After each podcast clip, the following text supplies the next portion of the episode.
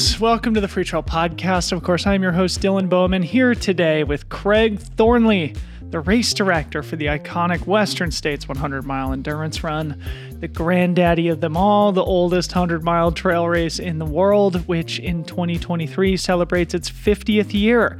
This is Craig's 11th year as the race director, a tenure that, by all objective measures, has been wildly successful. So it was great to finally get Craig on the show. In the conversation, we discuss the Memorial Day training camp last weekend. We discuss Craig's predecessor, Greg Soderlund. We talk about the race's nonprofit status and how that makes it different. We talk about Craig's incredible history as a volunteer and as a racer at Western States. We talk about the restoration effort after the mosquito fire last fall. We talk about lessons in leadership, the 2023 snowpack, the 2024 golden ticket calendar that was just announced, and a lot more. It was an honor to have Craig on the show, and I hope you all enjoy the conversation. As always, the Freetrail Podcast is presented by our good friends at Speedland, the footwear partners and the makers of the GS Tam, the new maximally cushioned trail shoe released this past spring. The GS Tam is the third commission for Speedland, and we're all super proud proud of this amazing product.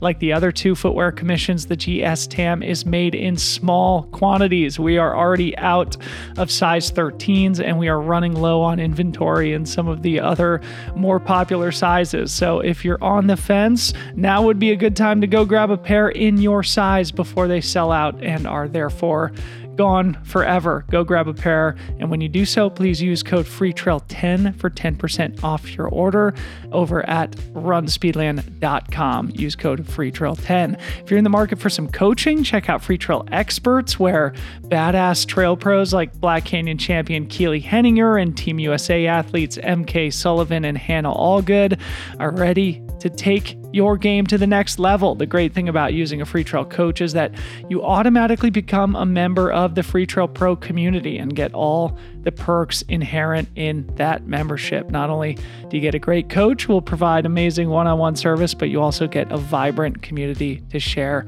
the journey with. Freetrail experts, where coaching and community go hand in hand. Visit freetrail.com forward slash freetrail dash experts or find the link in the show notes.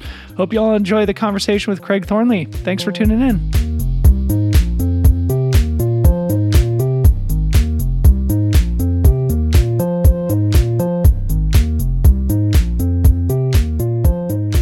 Craig Thornley, welcome to the podcast. Good to see you. Thanks, Dylan. Great to be here we were just lamenting our mutual fatigue after Western States Memorial Day training camp. How are you feeling after it's uh, what is a dress rehearsal for race day itself? Yeah, it's it's actually probably a little bit um, harder in some respects because I gotta, you know, I gotta get prepared to do a talk before each run, and we have we have to account for every runner each day instead of just one event. Um, so you have these really, you know, uplifting moments when everybody's in at the end of the day, like, oh yeah, we're done, and then we got to just ramp back up, and then we come down, and ramp back up. So in some ways, it's it's even more fatiguing than than the race day because when the race is over, it's it's over, right? Yeah. We just crash and sleep and and mentally relax, but. What's the history with the Memorial Day training camp? Because I think a lot of people don't really appreciate the production that it is. It almost is like a three day running event. There's aid stations, there's volunteers, there's food at the finish line, there's massage tents. So it's almost like a real race experience. I'd love to know sort of more the history of, of Memorial Day camp and how it's evolved.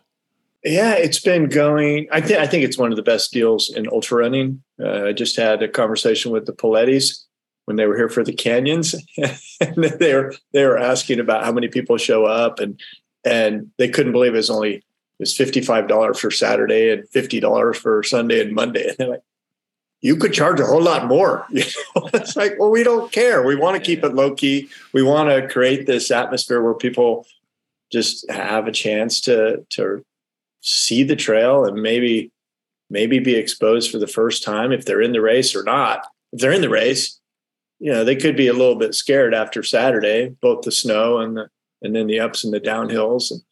Um, but it used to be, I think it's been going on at least since the 80s.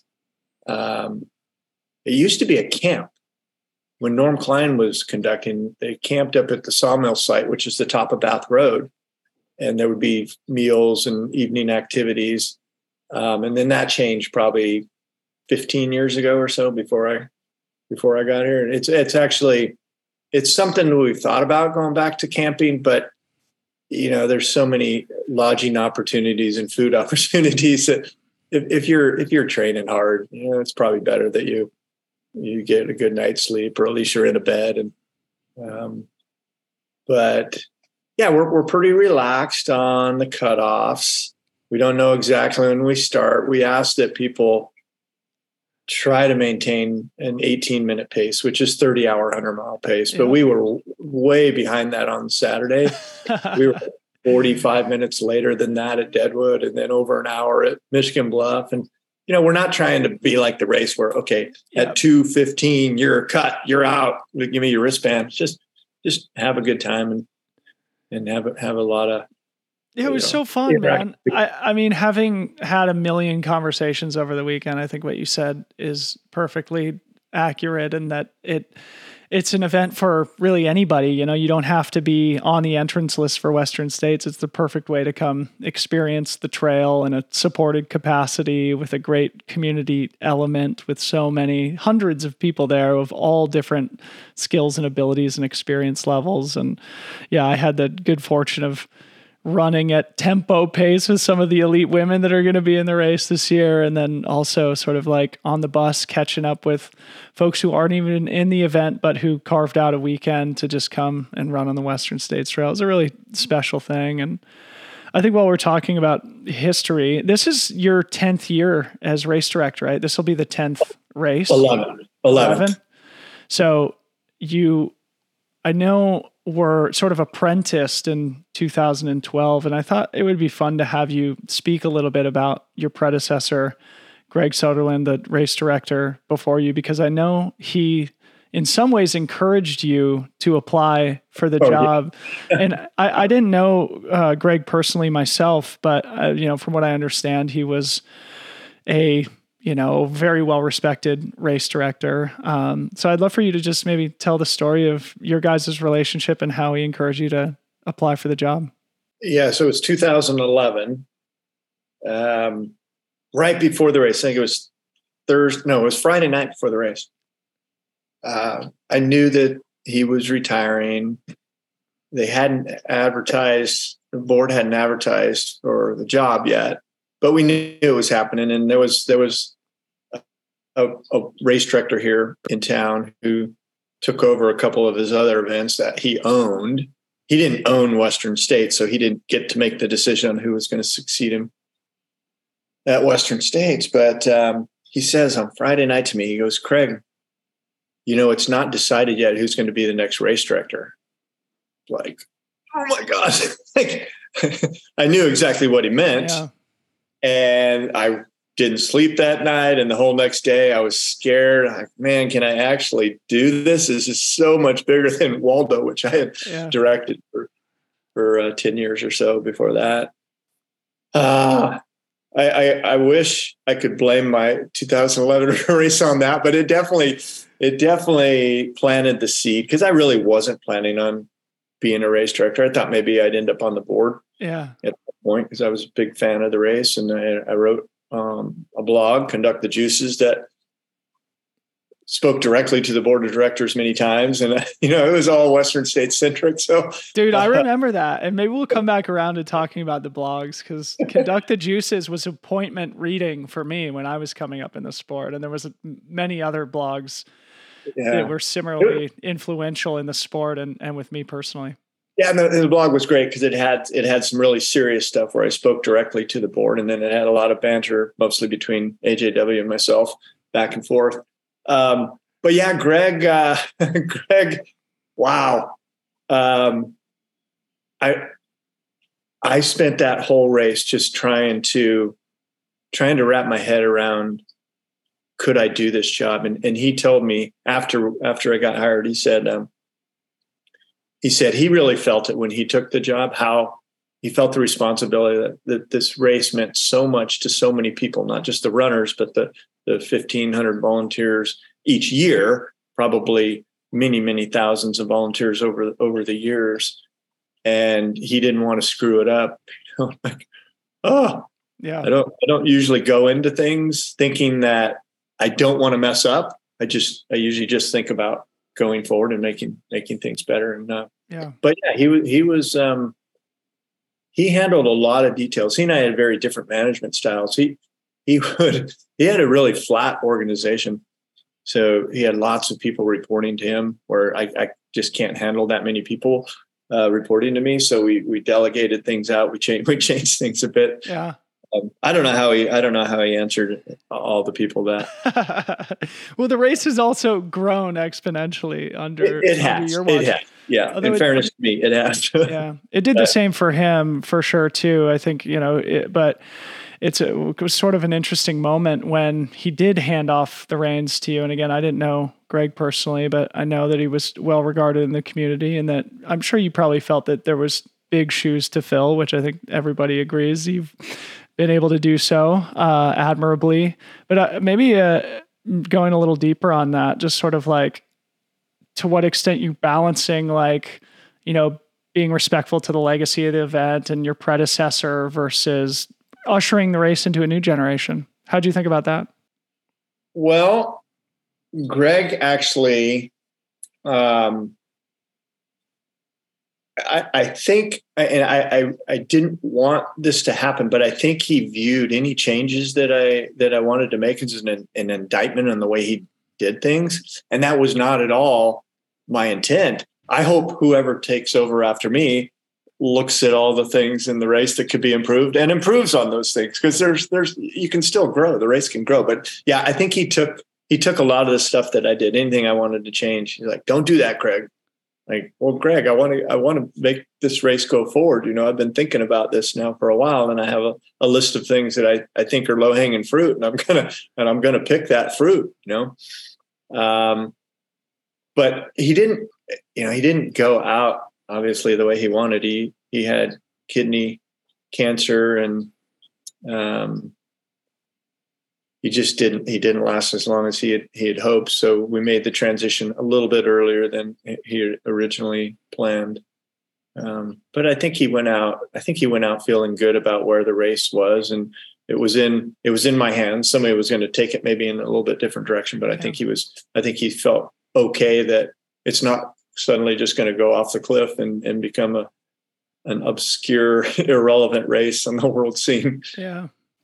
Well, whatever happens, uh, Greg passed in 2016, but whatever happens in the in the afterlife, I'm sure he's proud of uh, the way you've directed the race. But thanks for entertaining me on that because I've always been curious as to, you know, how that transition went for you and and just like the enormity of that responsibility and kind of stepping into the race director role for a race like Western States, which is, of course, you know, a, a, massive undertaking, not only from a logistical standpoint, but also probably a burden that you have to wear sometimes and wanting to be respectful to the legacy, but then also knowing that there's improvements that can be made. And I'm sure we'll come back around and talk more about some of the things that you have done in the last decade that you have been at the helm, but maybe going further back in time just to set the context for the audience. I know you've told this story before, but I'm sure people would find it entertaining who haven't heard you tell the story of you and your brother Chris and how you discovered Western States when you guys were kids.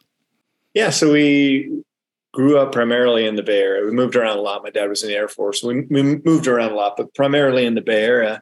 And my parents split up, and my stepdad and mom uh, decided, hey, let's let's move to cool California. Like, where in the hell is cool California? We were not necessarily city people, but we were not rural. We didn't grow up in a rural place, and so it, it was it was a pretty abrupt change moving to Auburn Lake Trails, where the 85 mile aid station is now. Um, but we totally fell in love with being able to go outside in our backyard. We had this big river, big canyon. So we were we were in the canyon all the time. And I know today parents would not let their kids do what we did. Um, we got to go down there. We were camping there in July of I think it was seventy eight or June of seventy eight, June or July of seventy eight, right at Hoboken Canyon Creek, uh, which is if you're coming from the Green Gate, going in course direction, it's it's the uh, it's the creek that has a little bit of concrete left over. we were sleeping right on the trail. Absolutely stupid place to camp. and a runner comes by and asks us where the aid station was. and We had no idea what he was talking about.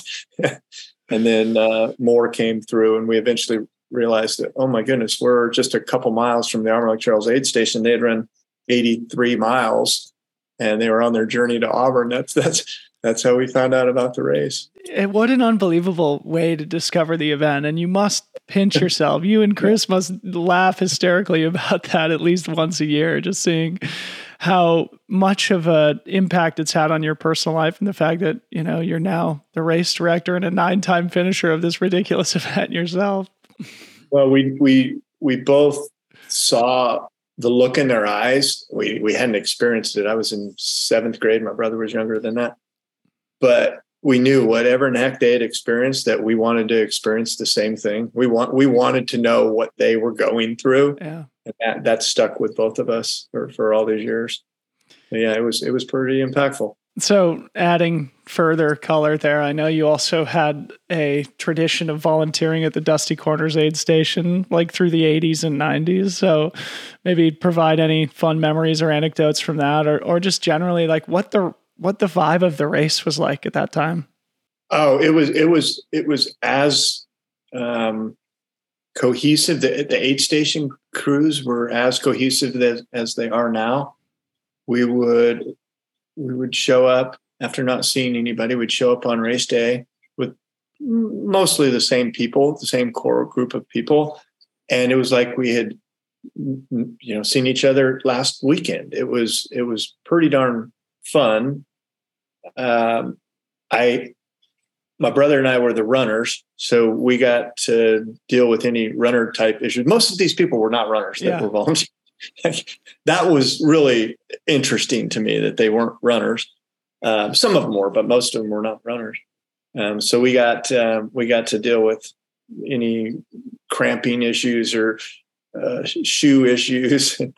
uh, we got to deal with some serious stuff. When Donald Choi had uh, got airlifted out, he was hyponatremic. Um, I I was asked to help him, and I didn't know what the hell was going on with him. And he ends up you know, having seizure and getting airlifted out. So it was pretty serious stuff. Yeah. It wasn't all just, oh, this is fun helping people.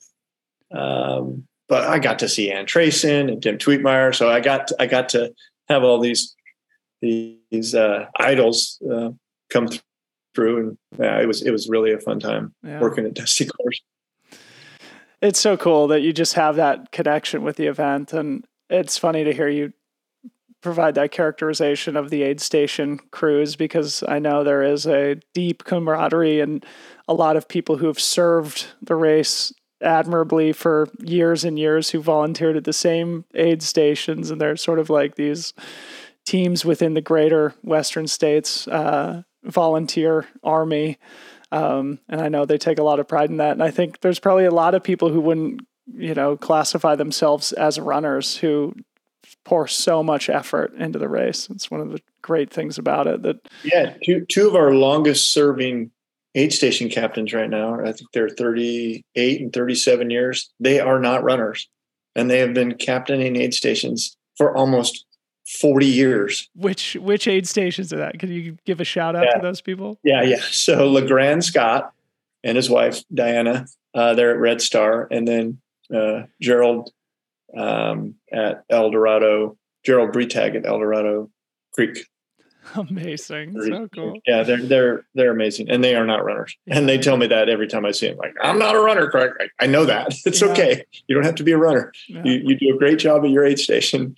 You, Getting to the nuts and bolts of the race operation, you mentioned at the start of our conversation about the Polettis, and obviously they operate with a different model. And I don't think a lot of people understand that Western States operates as a nonprofit. So maybe if you could just provide uh, any idea like for the for the audience who's listening just sort of like how that makes the western states operation different in particular for you as the race director well i'll, I'll relay one more anecdote um, when andrew messick from ironman was was visiting the united states when they were looking around by by by races um, they had dinner the Polettis were here and, and a couple other ironman folks and it was during the pandemic, so we ate outside in November, December. It was really cold. We found, we came in after dinner, and I show him a buckle. I show him a, a silver buckle, and Andrew uh, asked me how much they cost, and I said, "Yeah, they're whatever they were at the time, four hundred and thirty-five dollars or something." And he says, "And what's your entry fee?"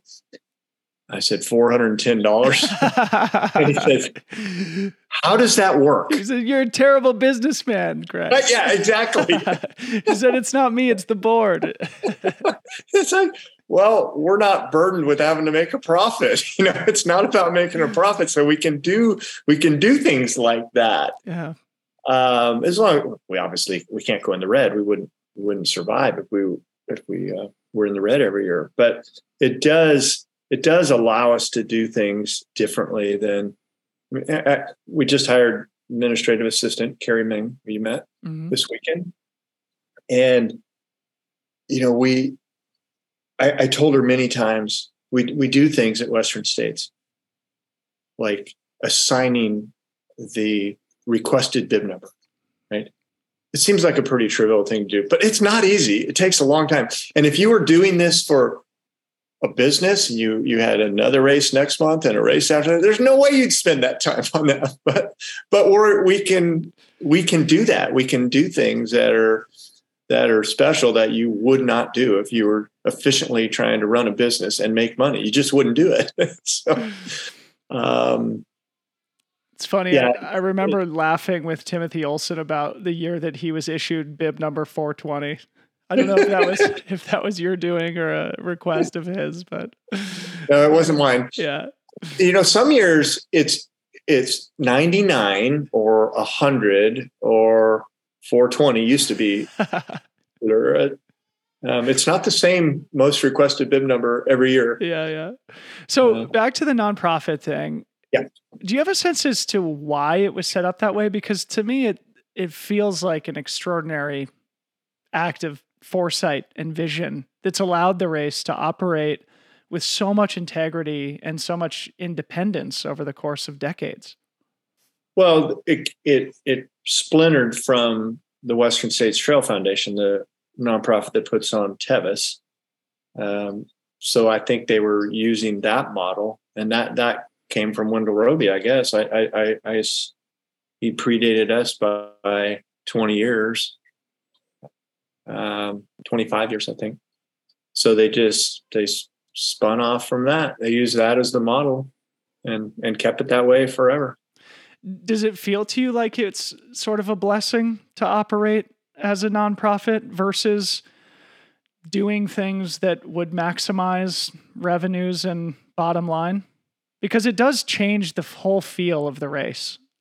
Well, I have never been a for-profit race director, so I'm not sure if I can okay. really compare. Sure, but I have thought I have thought recently, um, well, the last few years, you know, what do I do after this job, or do I do anything? Do I just retire and yeah. be the trails guy, just carry a chainsaw around all the time, yep. uh, which is attractive right now. Um, and I don't know if I could go to a four. I don't know if I could if I could work for Ironman and yeah. and and and really be worried about the bottom line all the time. I, I I don't I don't know how I do personally on that, but it definitely allows us um, to to to maintain our independence. You know, when people were pontificating that oh western states is going to be bought up by ironman and utmb no we're not for sale it's never going to happen we're, we are in a we're, we're in a position that that is not an option. That's just not going to happen. Yep. Um, so I, I, think I would I wouldn't want it to be any other way. I'm not sure if Western States was a for profit that I'd be the race director for Western States. Mm. This episode is brought to you by HVMN and their Ketone IQ supplement. Ketones are important macronutrients with clinically studied benefits for increasing energy and focus throughout the day. Ketone IQ is brain fuel, naturally increasing your blood ketone levels in just a simple, handy two ounce shot. The perfect thing to throw down the hatch whenever you need an extra boost, either in your training or in your daily life. My wife Harmony and I have become really enamored with this product. Honestly, between running our business, my increasing training load, and being parents, we've been operating at full capacity for a long time. I had specifically become overly reliant on caffeine throughout the day until I started taking this product, and I have to say it has really helped me to feel more focused and energized, and especially in my training. I have been having a ketone IQ shot in the mornings before all my long runs, and it really does help me feel steady energy for hours on end, even when the baby has kept me up at night. This stuff has evidently become really popular in cycling and is just now being discovered by runners, so go check it out. You won't be disappointed. Visit hvmn.com, look up the ketone IQ, use code FreeTrail20 for 20% off. hvmn.com, use code FreeTrail20. Maybe you could provide a little color as to how the structure of the organization operates because you know obviously you report to the board of trustees and i know that's been a really i don't know that's been a, a cohort of individuals over the course of th- those decades that have helped to steer the race forward. So maybe talk as the race director how you interface with with the board and and how they sort of uh, are supportive of your work well, this has evolved quite a bit in the 11 years that I that I've been here. The board used to be involved in a lot of um, of the operations type of decisions, mm. and I think that really limited what the race director can do, and, and it made it pretty frustrating for him. And I think it was hard on the board too. Uh, but with Diana Fitzpatrick, our, our president, uh, she has really been um, clear on this is an operations issue. This is totally Craig. He he doesn't need to get the board to approve this type of uh, problem, and it just it allows me to to be to, to I'm unencumbered with with board discussions, which, as you know, can go pretty long at times now on on pretty simple things, or not simple things, but things that you can't spend all your time.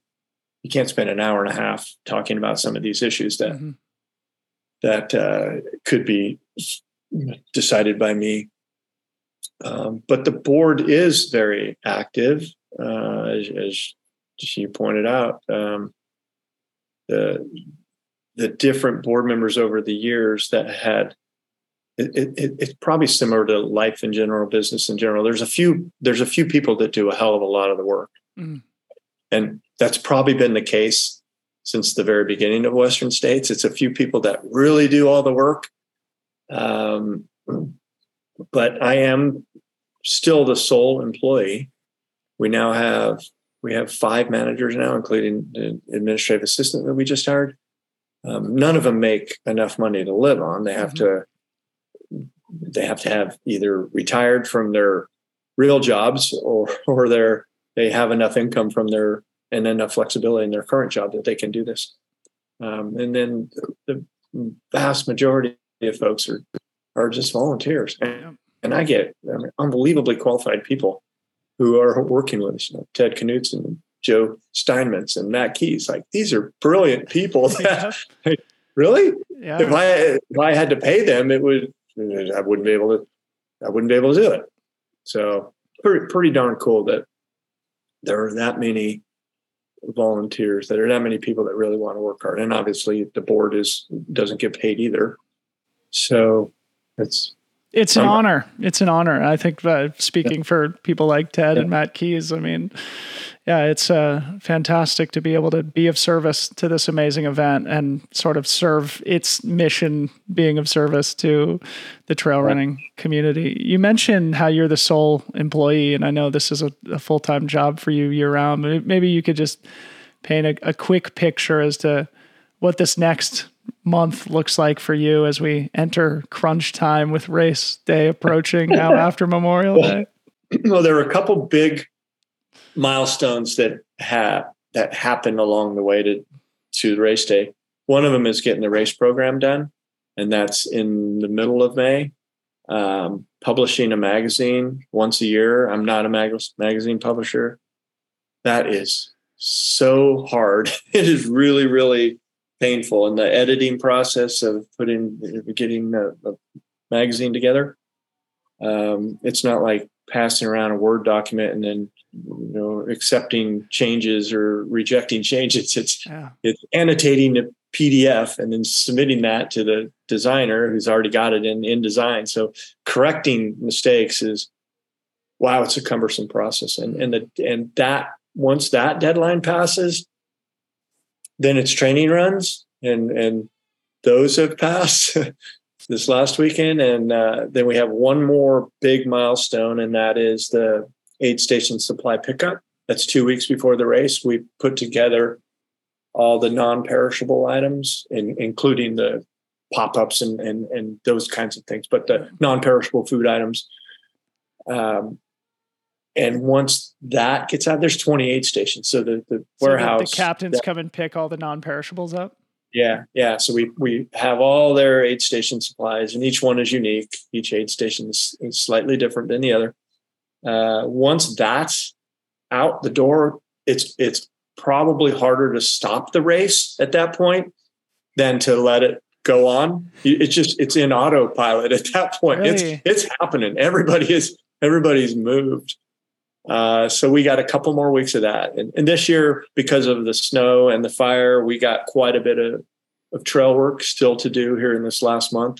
The snow has prevented us from going any higher than dusty corners right now on, on trail work as you, as you probably saw yep. when you this weekend. We'll, we'll, talk about the snowpack here in a second and, and the fire. Yeah. So we got we're going to have a lot of work going to be at the, uh, the, last minute. 2017 and 2019, similar types yeah. of uh, of of snowpacks and and trail work. And 2017 was a year I ran as a race director, and I was so exhausted from doing trail work right before the race that. Uh, you know, this year I'm I'm not running, and yeah. I'll probably never do that again. But there'll be a lot of last minute stuff, and and a, and a core group of folks will be out there trying to shovel the snow, the last drifts of snow to Red Star Ridge or or Lion Ridge. Yeah.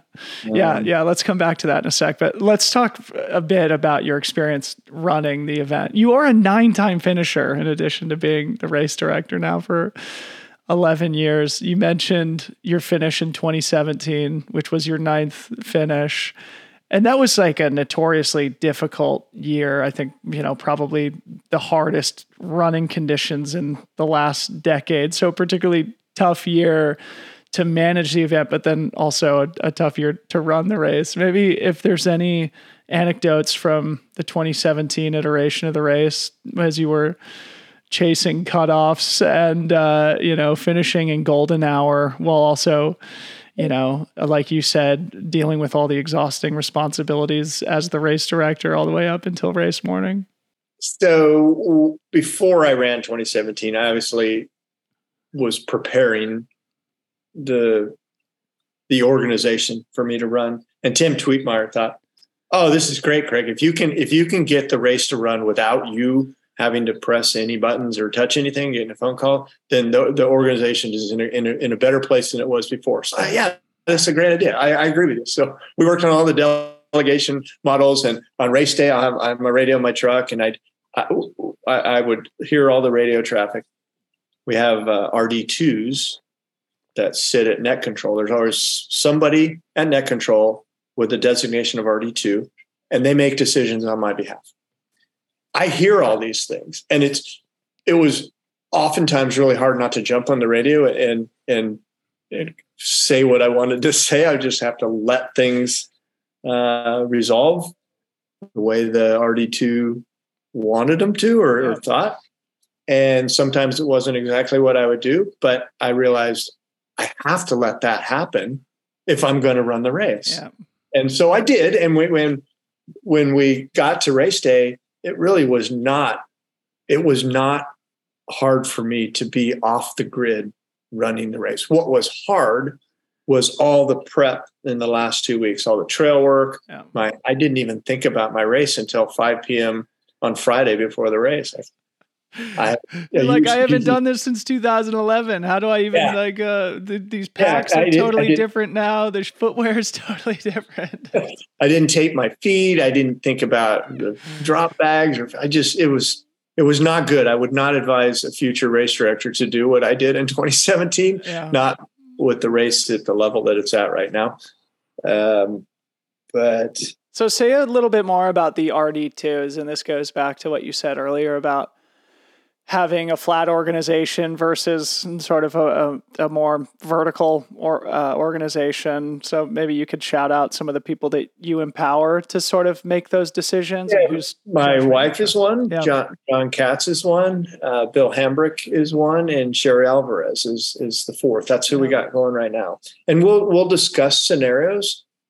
Um, like what happens if uh, if a a fire breaks out at this part of the course and wow. then we'll brainstorm well how would i resolve it? and really what i want them to do is is think the way that i i would think because they're filling in for me so i don't necessarily want to tell them exactly what to do but i want them i want them to think the way that i would think through a problem and we do that every year and i feel really good about um, and we also practice at other races like Pine to Palm. We work together in Canyons. We work together, so we get to practice at other races.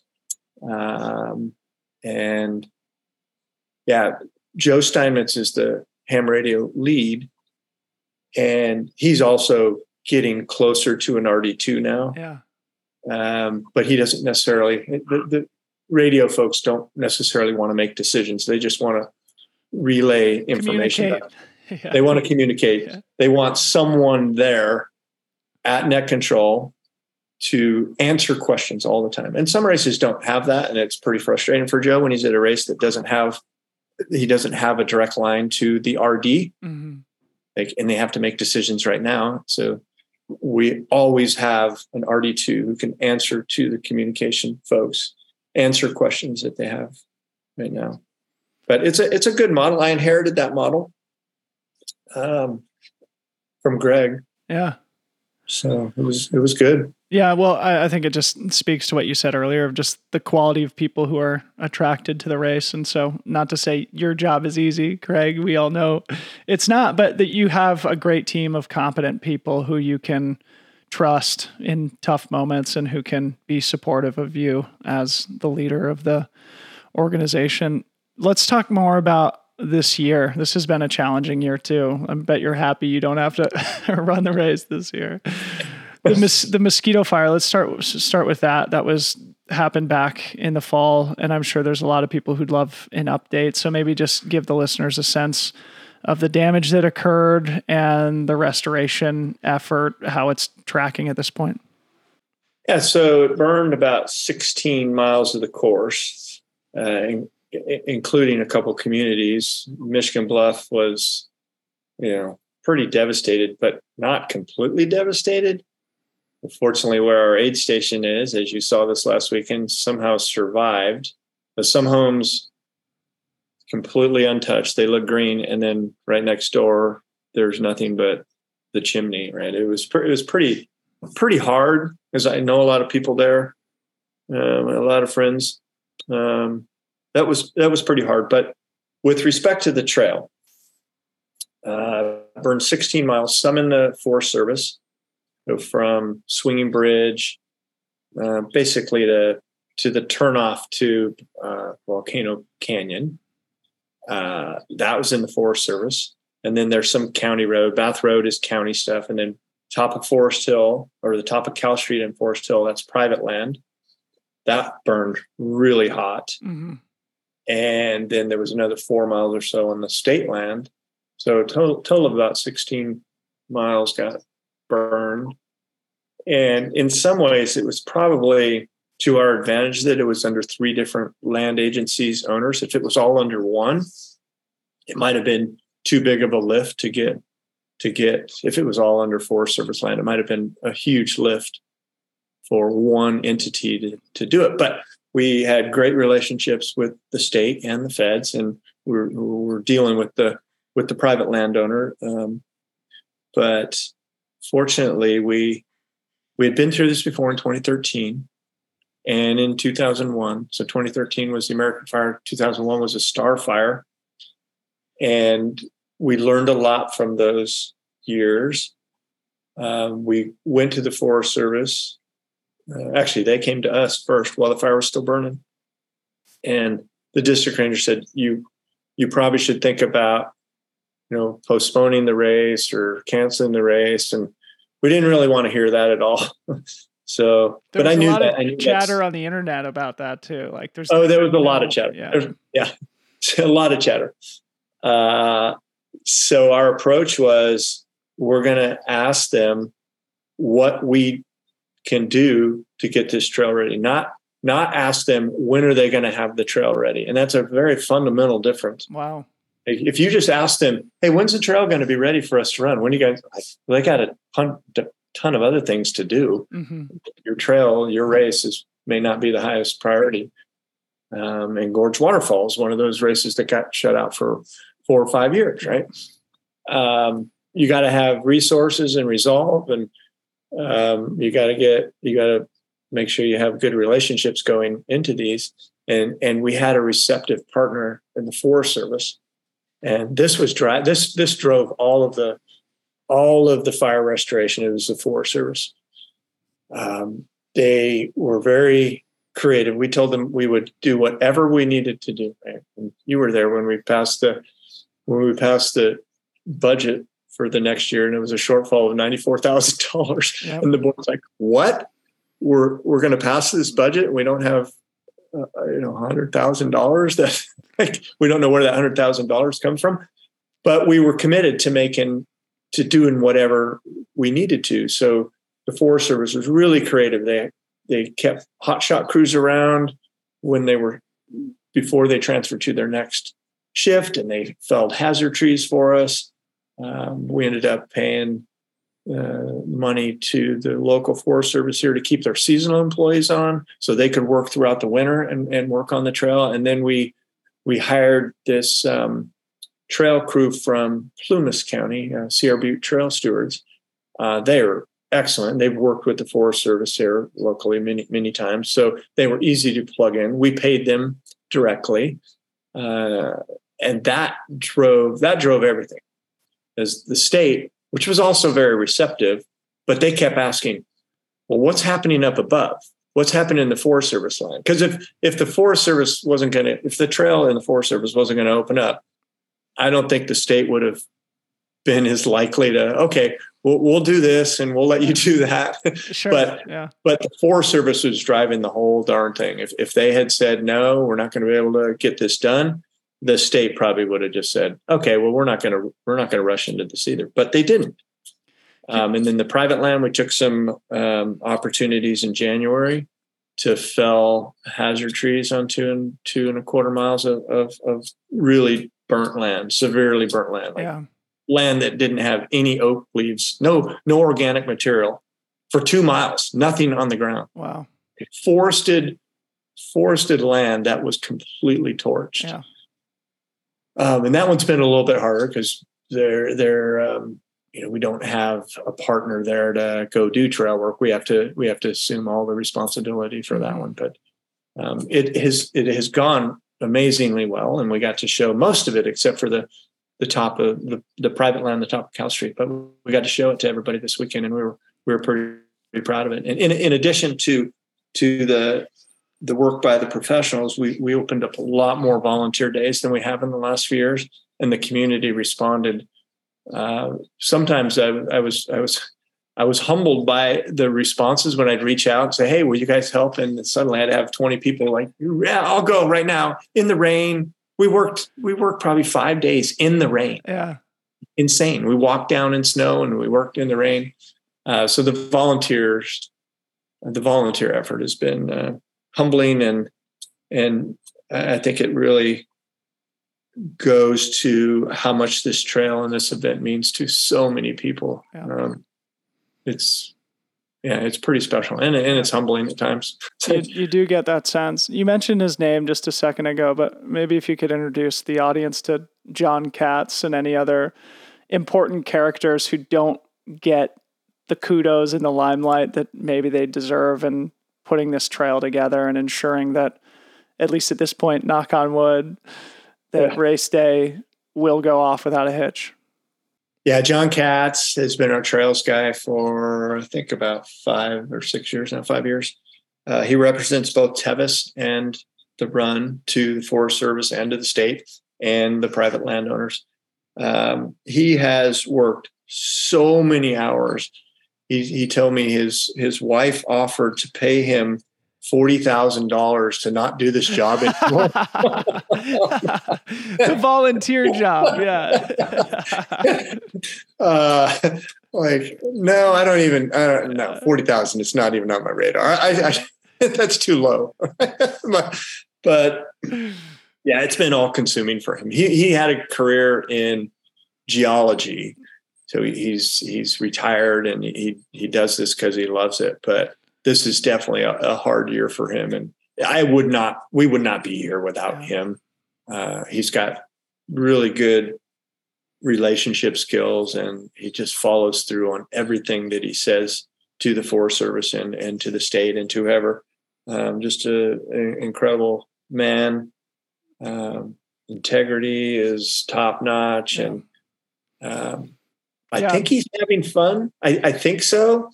He's got a bunch of other big projects. We got the Granite Chief reroute project. Yeah. That's a 1.5 million project. That's kind of in the background while all this fire stuff's going on. We have we have uh, the Pucker Point extension that's going on. We got the the switchbacks above Duncan Canyon Aid Station that we're trying to resolve with the Forest Service. So he's got all these big projects yeah. that for a normal year, those would be really huge lifts and then to throw this fire stuff on it. I, yeah. I, there's no way I would be able to do this. With, with, I would have been able to do without him. Any lessons in leadership through this fire experience? Because this has probably been one of the harder things that you've had to deal with, and at least for me as a board member and an observer, you've never once betrayed any insecurity about whether the race was going to happen. You're fielding probably a million emails from nervous runners wondering if it's going to get canceled. There's chatter on the internet that there's no way Western States is going to come together. Any lessons in leading an organization through that type of a problem? Um, wow, I was definitely committed, and so was John Katz. We we were both committed to seeing this through, and I, it's very similar to running a hundred miler. I got asked several times this weekend, well, what what what advice do you have to give to this person? Set your mind on I'm going 100 miles. I'm going to Auburn. And none of these other things that could could take you out, they never come up, right? Like, oh, you could stop at Michigan Bluff, get in a car, and you'd be eating a hamburger or in a milkshake at Warden's. So John and I both had that. We are just we are going there. Um, maybe it was naive in, in some ways, but I, I never doubted that we'd have the event this year. And John didn't doubt it, and he he definitely fed off of me, and and I fed off of him. Um, I would do it again in a heartbeat. Um, yeah, just to, to, to see how every agency and the board and all the constituents, the runners, how everybody just coalesced behind this. Like we're going there. This is what we're going to do. We're working towards this same goal. Uh, it was pretty awesome. It's, it's, it's, I love being in this position. There's no doubt. I, yeah. I want to be here, even though it's hard at times. I, I want to be right where I am right now. Incredible. So if I guess the lesson would be if you if you find yourself in this position, you and you say, boy, I sure wish somebody else was there. I sure wish Craig was wish still. There. I didn't have to make this decision. Yeah. Then you're probably not in the right spot, yeah, right? Yeah, yeah. Um, and and I learned that from a ski patrol or a ski area manager 15 years ago. It's like if you if if you are in a stressful situation in leadership and you wish you weren't there, then you're not a leader. You shouldn't be there. You're you're not that person. Wow. You know, it's pretty powerful. You may not like what you see. You're like, oh, I don't want to do this. Yeah. You know, I was going to ask you about that too, Craig. You know, you mentioned your blog earlier in the conversation, and that's how I was introduced to who you were way back in like probably 2008, 2009. And I knew that you were a ski patroller. And uh, I don't know if there's anything else that you want to add to how, because I know a lot of ski patrollers. I have a bunch of buddies who are ski patrollers, and they're all just top notch human beings who I would trust with my life. Right. And so I think there's like a special culture and sort of camaraderie in the groups of ski patrollers.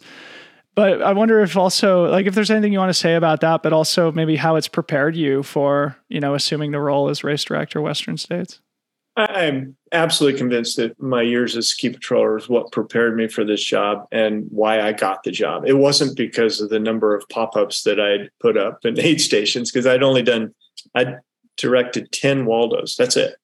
Yeah. When I when I applied for the job, you know, many race directors put on 10 races a year, and I've right. done it my whole career. But I learned in addition to the emergency response and and and learning how to deal in in you know crises situations, which every ski patroller has to do. Yeah. Um, I was involved in leadership, so I got to work on several boards um, and interface with lots of volunteers and and paid patrollers. So I I learned how boards operate. I learned how to how to work to affect change in, in organizations that have been around for a while and, and somewhat entrenched. You know, it's not just you can't just come in with a hammer and we're going to go this way, right? It takes a while to to move a big ship in another direction. So, um, and I had incredible teachers um, and mentors over the years through my ski patrol that uh, that taught me so much. Uh, I would not be in this position without without my years as a ski patroller. So cool. This episode is brought to you by Gnarly Nutrition and the new salted margarita flavor of Gnarly Hydrate, made with extra sodium, 500 milligrams per serving to be exact. As we head into the summer months, hotter weather means more loss of fluid, means greater need to supplement electrolytes. You guys know I am an electrolyte evangelist. Sodium, magnesium, chloride, and potassium are critical for proper hydration level, nerve function, muscle function, and body pH. All important stuff for performing at our best out on the trails. Guys, this product might be my favorite gnarly product of all time. You must give it a try. Delicious margarita flavor, some savory saltiness to it, and all the electrolytes and B vitamins you need, especially for us salty sweaters. As they say, it tastes like the real thing, but it won't make you dance on the tables and it won't make you wake up with a headache. Gnarly, hydrate, salted margarita. Find it at gonarly.com. Use code FreeTrail15. So speaking of ski patrolling, they they may be hard at work at Palisades Tahoe. it's ski patrolling uh, up until race day. It sounds like. So this is uh, my elegant transition to talking about the snowpack, which I'm sure a lot of people are interested to hear. The race director's take on. I looked at the stats right before we started recording, and it seems like there's 51 inches of snow at the Palisades Tahoe SNOTEL. That's 27 inches of snow water equivalent. So, how are you anticipating snow potentially impacting the race this year through the high country? Well, it looks very similar to 2019. This cooler weather that we're having right now is not favorable for, for the melt. It may change the melt rate, but getting ready for the training runs, we, we went into dusty corners on Thursday and Friday before the race. We got a special pass to go through the closure on Mosquito Ridge Road, which is very dangerous, by the way. It's very scary. you don't want to drive on Mosquito Ridge Road. uh, it is really, really scary. Um, and the, the, the snow drifts were almost identical. And the way we cut through them with shovels was almost identical to 2019. So I, I suspect, and the, the snow up at Robinson Flat with the toilet, I'll keep posting pictures of the, of the snow and the toilet at Robinson Flat because everybody's seen that toilet. And they, you'll be amazed at how much it melts here. And you can go look in 2019. I tweeted the same yeah. series of photos. You can see how much snow there was. It was almost the same amount. The most um, photographed toilet in Northern California, that's for sure. Probably. uh, the the early on when the snow was piling up, there were comparisons to 1983 over and over and over and over. 83 was a really big snow year for Western states. That was in the Desperate Dreams uh, documentary when when Jim Howard passed Jim King on the track, right? Yeah. and it, probably the closest race. I think it's closest race in, in history. Yeah. Um, but we never got that amount of snow. It never looked that big right over our course. Southern California, Mammoth, yeah, they got massive, massive snow. Um, but the farther north you go, the the northern SNOTEL sites, they're not as close to 83 as the southern. So we're kind of in that middle part. Hmm. And now it's not. I mean, May melted so much in, in 83 and 95 we increased our snow water content from April 1 to May 1. And we we dropped, I think it was 12 inches we dropped of snow water content. Um, so it, it it was while the snow totals, like the amount of inches that fall, that ski areas love to advertise because wow, we got 700 and something inches of snow. That really isn't that important to us. It's the snow water content in the pack, Yeah. how dense that pack is. Um, and I think, I think we're going to be looking at the last week of before the race. We're going to be up there trying to bust into Red Star and Lion Ridge. Uh, we have a little bit more complication at, at, at, Lion Ridge because the Cedars, which we drive through, that's a private community in the middle of forest near Soda Springs. Um, that's not supposed to be scheduled to be plowed until June 23rd The day and before race to go day. through the cedars. so that one could be a little bit harder. Normally, that has been plowed early enough that we can drive up there, and then then we we cut the trees off the snow. If you don't cut the trees off the snow, the the snow won't melt under the trees. Ah. You'll have a big berms, so you have to cut the snow. You you may think, oh, they'll absorb the heat from the sun and it'll melt. No, no, no. It it it doesn't go into the pack. The heat doesn't go into the pack. Ah. It goes into the tree. So you have to get in there and cut the trees off as soon as you can so that it'll melt the rest of the snow. Interesting. See, this is the stuff that nobody would ever know unless they uh And. Legrand, Legrand Scott, who I mentioned earlier at Red Star, he's the one who told me that. In 2017, we didn't do that. And he said, Craig, you're going to have these big old mounds of snow. I'm like, man, I live in Oregon, but we never had that kind of snow. We never had that kind of heat and sun that we get down here. So the melt, the way it melts here is very different. And he was absolutely right. We left trees on Red Star and there were these huge four foot, you know, berms of snow where every tree was Yeah. And it was melted off between them. So we'll get up there as soon as we can, try to cut the trees out, and then we'll be probably cutting the last drifts of snow. It usually melts in or doesn't melt in the same spots every year where where the snow the sun doesn't get it or somehow it, it drifts in there and we know where those are so we'll be uh we'll be trying to bust through but I, we're we're going to be on the normal course for sure Yeah. people wait people wait so many years now to run the course they don't want to run on a gravel road next to a reservoir They- we want to be on the ridge tops and that's what we're going to deliver uh, the views from the ridges are going to be outstanding this year. Yeah. It's going to be so good.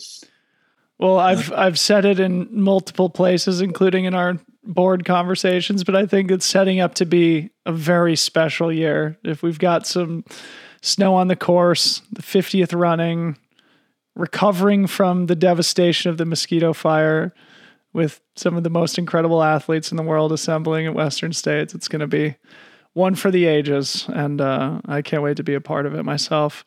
Let's talk a little bit about the um, the golden ticket races because this was annou- an announcement that Western States made last week. I think this is the earliest the golden ticket docket has been announced in Western States history. So maybe if you want to just run through the docket for the listeners, and then maybe we could talk about some of the considerations we took to arrive at the list. Yeah. So the well, you were involved every step of the way. So maybe uh, um, I've got the list up in front of me. If that's easier, I can. I'm almost there. Here. Cool. Um, yeah. So we we you want to go through the list first and then talk about each one, Yeah, or we don't need to talk. We don't need to go it maybe in too Oh. much depth, but maybe you Okay. could go through the list and we could talk. yeah. So so CCC is the first one in France in September. That's 100k, and Grindstone uh, 100k, which is now a by UTMB race. That's in Virginia. The 100k will be the first time it's run. It's been um, I don't know how many years it's been around, but it's been around. I ran it in 2011, and it wasn't a brand new race. So Yep. And then Nice Côte d'Azur in France in September. Javelina 100, which has been a golden ticket race for a couple years now. It's uh, Halloween weekend, October 28th. Uh, the Doi Inthanon Thailand by UTMB 100 miler, which was a golden ticket race this last year. Black Canyon is going to be a golden ticket race again, except the other races will have top two men and top two women. And This one will be a super golden ticket race, and there'll be the top three men and top three women at Black Canyon will get tickets. And then the canyons again, 100K um, at the end of April. So seven races. Um, it's a, it's an interesting mix um, of international and domestic, um, only 200 milers, but it's more 100 milers than we used to have. Um, yeah, I, am I'm, I'm excited about it, and as you know, it took us a while to to agree to all this. Yeah. Um, and I've seen I've seen some chatter since we announced it, and like who makes the decision um, on on, on uh, golden ticket races, and you know, it's us. It needs to be a Hoka race, so Hoka has some influence and our contract with UTMB. Um, they have some say, and Ironman obviously is part of UTMB. So all four of those entities have input on this, on this, on the selection of races, but not. We don't just make the decision by ourselves and not have input from anybody else. Yeah. Um, but at the, was, end of, at the end of the day, I mean, I mean, I appreciate you saying that, and I think one of the things that everybody admires about your leadership is that there's always transparency attached to these big decisions, and I think it is good to just talk openly about the various stakeholders. But at the end of the day, it was really, you know, a small group of us who put our heads together on it, solicited feedback in a collaborative way with the partners of Western States, and I don't think there was ever a point where we felt pressured. I know there was at least some chatter out there that this is an indication that, you know, of course, Ironman and UTMB are coming to take over Western states, which couldn't be further from the truth. But I think we've arrived at a, at a really cool event. So, um, yeah. And, and we want the most competitive events, right? Yeah. That's what these races are about. We're, we don't want, we, we're not solely driven by geographic distribution. We want to have races that are going to be the most competitive. Well, the by UTMB races are likely to be the most competitive races in the next few years, and that's that's a fact, right? How how are we going to deny that? That why would we stay away from those races just yeah. because we we I don't know whatever whatever your reasons are for wanting to stay away. Yeah, but, and I I think obviously there's some people who would be disappointed. For example, Bandera is not on the list after being a golden ticket race for many years.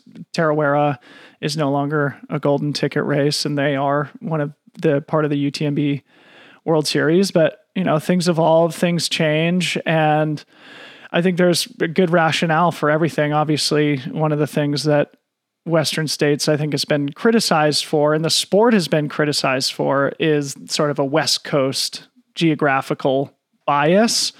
And so incorporating Grindstone, given the Beast Coast an opportunity to to show up on their home trails and compete for these amazing golden tickets is uh, I think a great opportunity for that community. I talked to Clark Zealand, the race director, myself about whether it should be the 100 miler or the 100K, and we we decided to go with the the 100K here for the first time at Grindstone. I think CCC uh, creates a really interesting new dynamic in the golden ticket conversation.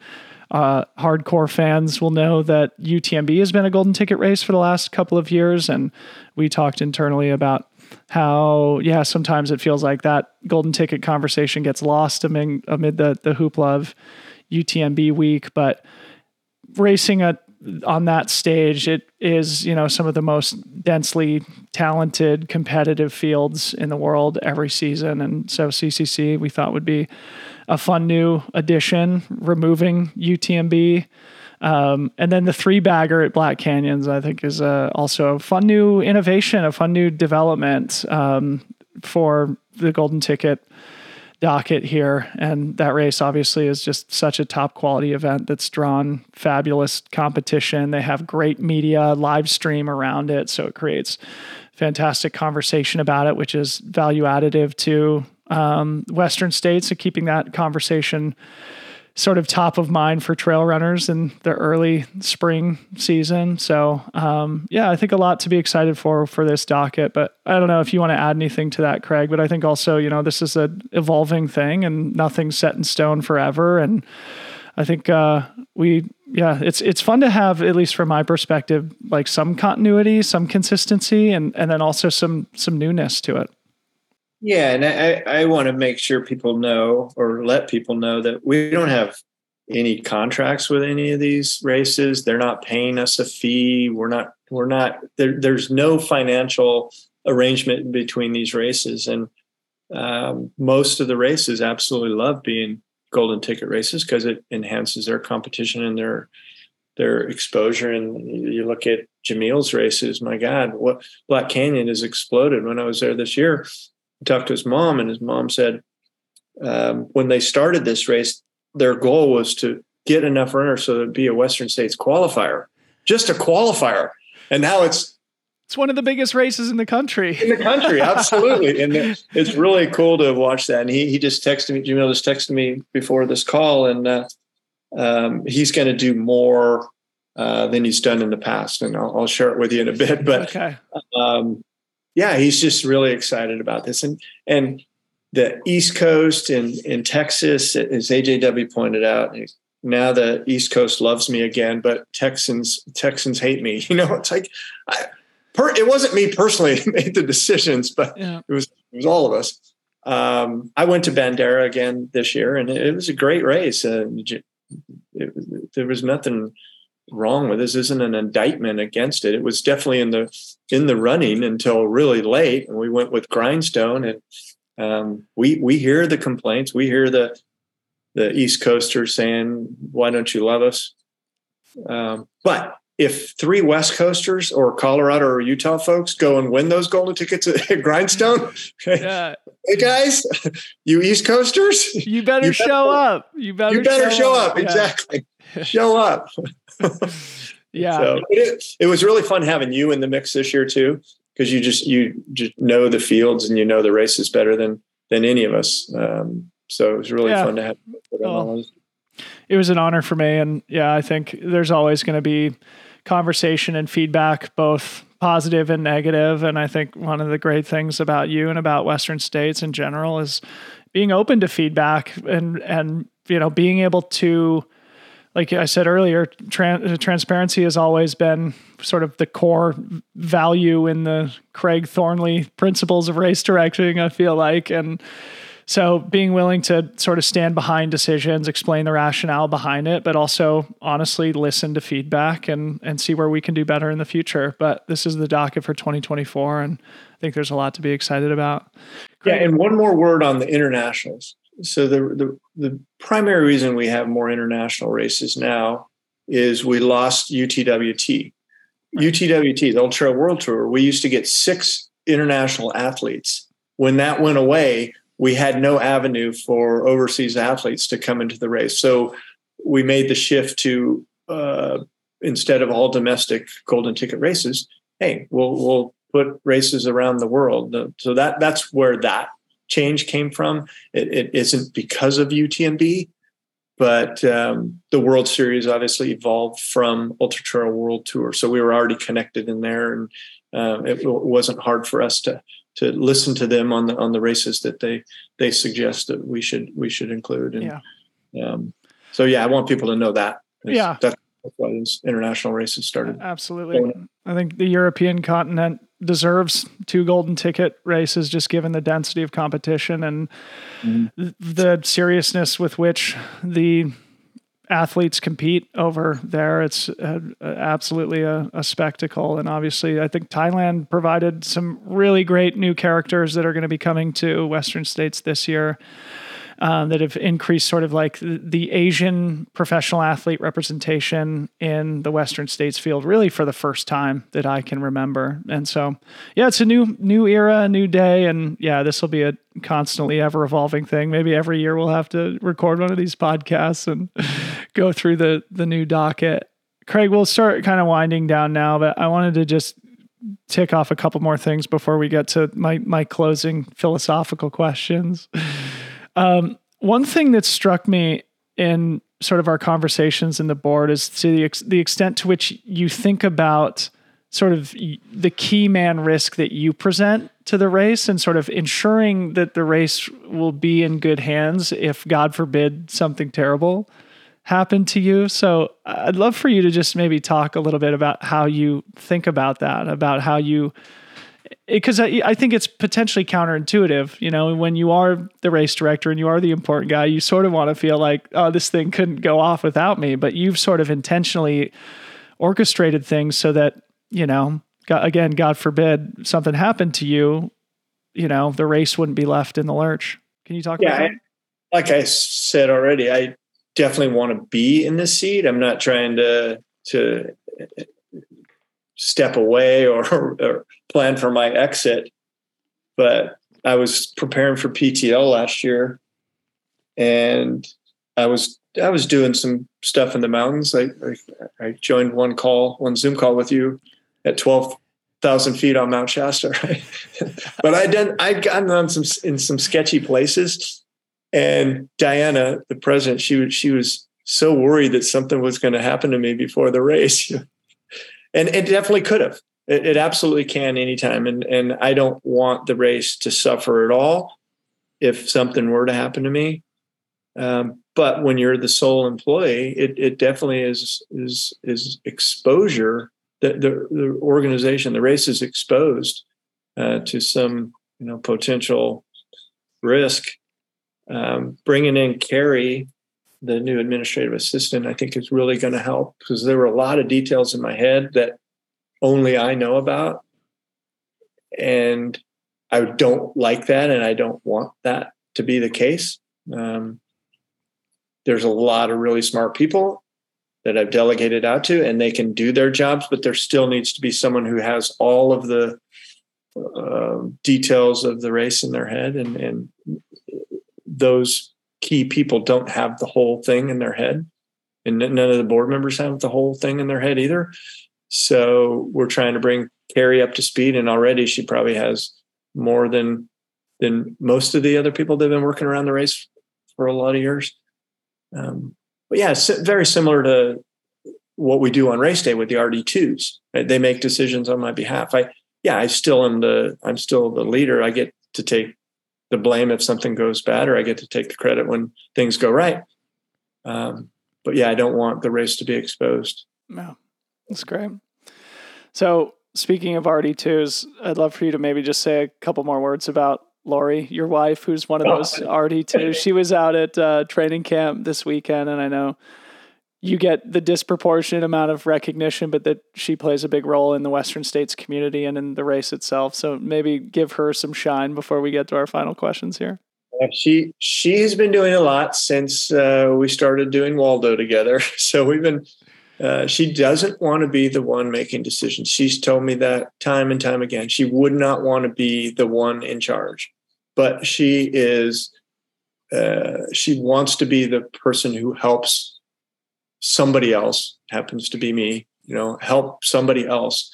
Um, I, I don't even know if i could articulate everything that she does for the race. Um, on race weekend um, rd2 is just one of the things that she does. Um, pre pre race we're up at olympic valley when we have when we have those get-togethers with the sponsors and uh, she's done all of that. She does all the room allocations, all the boardroom allocations. that is tedious, tedious work.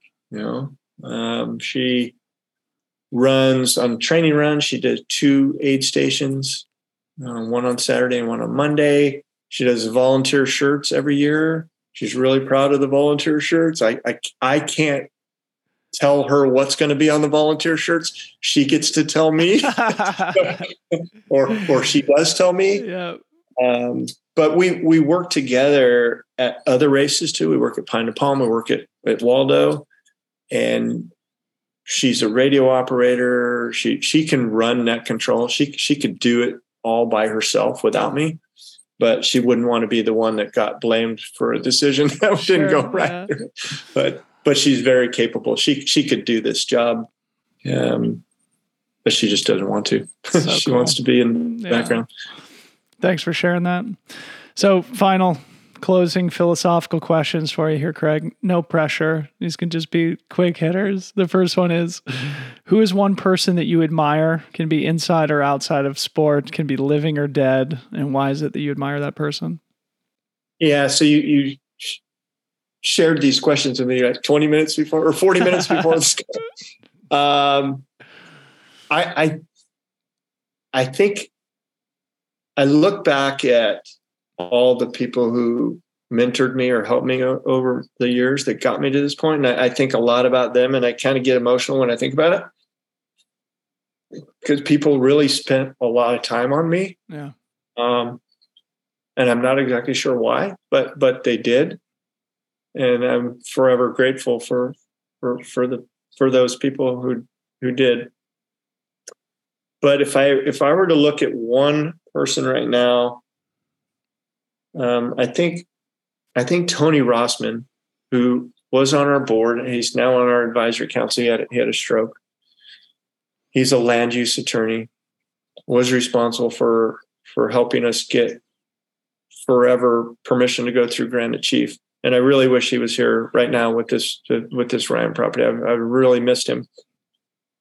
Uh, you never got to see him as a board member when he was when he still had all his, his faculties. But what was so awesome about Tony is we'd have these we'd have these contentious discussions and people would get into their corners and you've seen this already I'm in plenty of board meetings or, or committees and people just get entrenched right and tony would always come at the end of, end of the discussions he, he'd find the middle ground mm. he, was, he was a master at that and we could really use him now, especially right now with the with the private land stuff. But I, I just admired that. I admired that about him that he was always, no matter where his position was, he could look at the other position and he, he totally respected the dissenting view, and he'd bring us he'd bring us to the middle ground.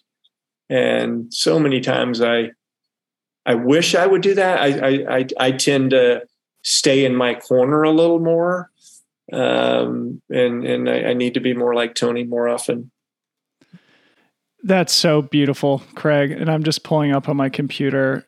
There's something that I want to incorporate either in the pre race show or in the broadcast itself. And that is Tony Rossmann's op ed that he wrote to the LA Times in, I think it was 1986, just yep. after the 1986 Western States 100. It is goosebumps written material, and I want to read the entirety of it, uh, maybe at the pre-race interview show uh, before race weekend, or maybe on the, the broadcast itself. I won't bore our listeners by reading the whole thing here, but man, is it a perfect articulation of what makes the race so special.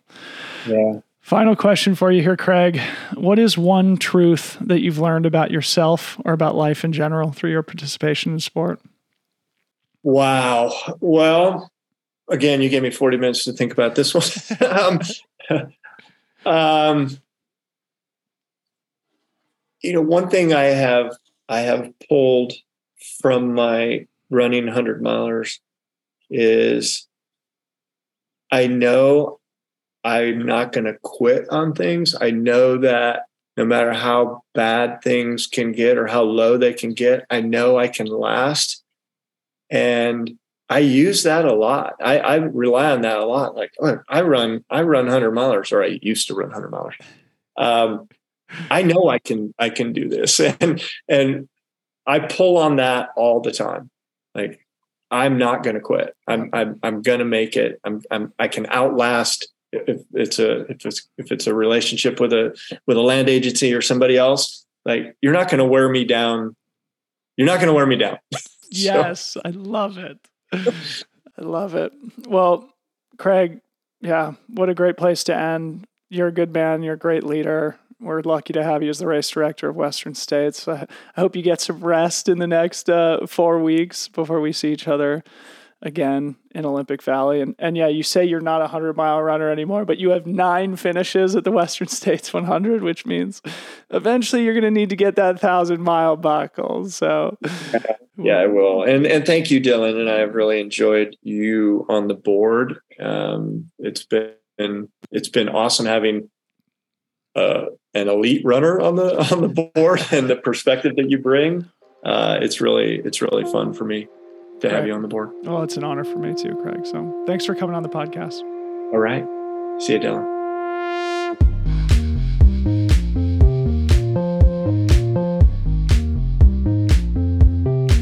There you have it, folks. Craig Thornley, pillar of integrity. He's finally been a guest on the podcast. I appreciate his willingness to come on the show, speak openly about his role and his history with the Western States, the most iconic event in the sport. Hope you all enjoyed the conversation. Freetrail Pro members, please do jump in Slack. Let me know if you have feedback. Would love to hear what you thought of the episode. If you're not a member, OMG, are you missing out? Freetrail Pro membership is only $10 a month or $96 for the year, and there is a free trial. So please do come say hello. We would love to have you part of our vibrant, powerful, supportive community. A big thank you to our sponsors, Speedland, runspeedland.com. Use code FreeTrail10 for 10% off the GS TAM. Gnarly Nutrition, visit gognarly.com. Use code FreeTrail15 for 15% off these incredible nutrition products. HVMN, visit hvmn.com. Use code FreeTrail20 for 20% off the Ketone IQ product. Appreciate you all for listening. I am always grateful for the amazing audience who tunes into this show, especially those of you who listen all the way to the end. Appreciate you all so much. Talk soon. Love you. Bye.